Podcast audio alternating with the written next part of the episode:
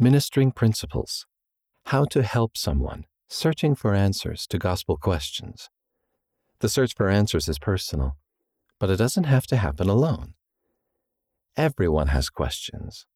Questions are a part of how we understand the world around us. God encourages us to ask questions and to seek answers. This process is an essential part of life's journey to learn and become more like Him. As part of that growth, we will all face questions that challenge us. When this happens, it can help to have the support of others. A church member in Texas, USA shared this experience. During Relief Society one day, a sister I had never seen in church before shared how she felt like women in Relief Society were hypocritical and exclusive.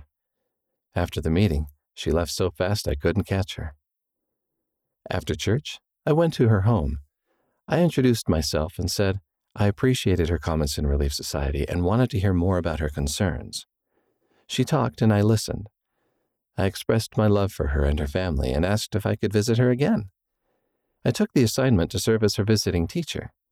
Over time, as I came to understand her concerns better, we began talking about her doctrinal questions. Her children started coming to church. Then she started coming with them. I admire her courage and perseverance. She has become one of my dearest friends. Here are four suggestions for how you can help someone who is struggling with his or her questions. Ideas for ministering to those with questions. 1. Love above all. If someone is struggling with a question or has come to a different conclusion than we have, they still have the need for love. Those who are having a difficult time will turn to someone they trust. Loving others and building meaningful relationships can put us in a position to minister when they need us. It also opens the door for someone who wants to return, but may feel uncomfortable coming back. 2. Listen with humility and compassion. We limit our ability to help others with their questions if we too quickly assume that we understand, rather than patiently listening to understand. There are many reasons someone may be struggling. Some have questions about doctrine, others have questions about policy or history, some simply wonder if they fit in the church.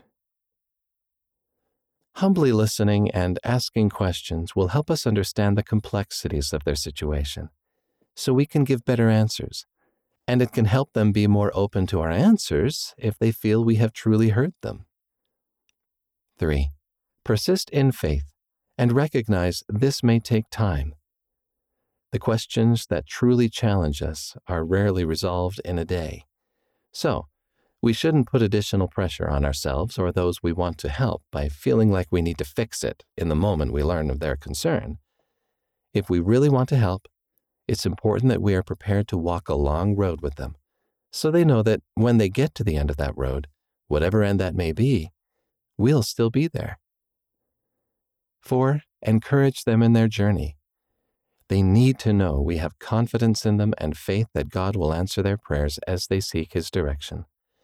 But ultimately, this is their journey.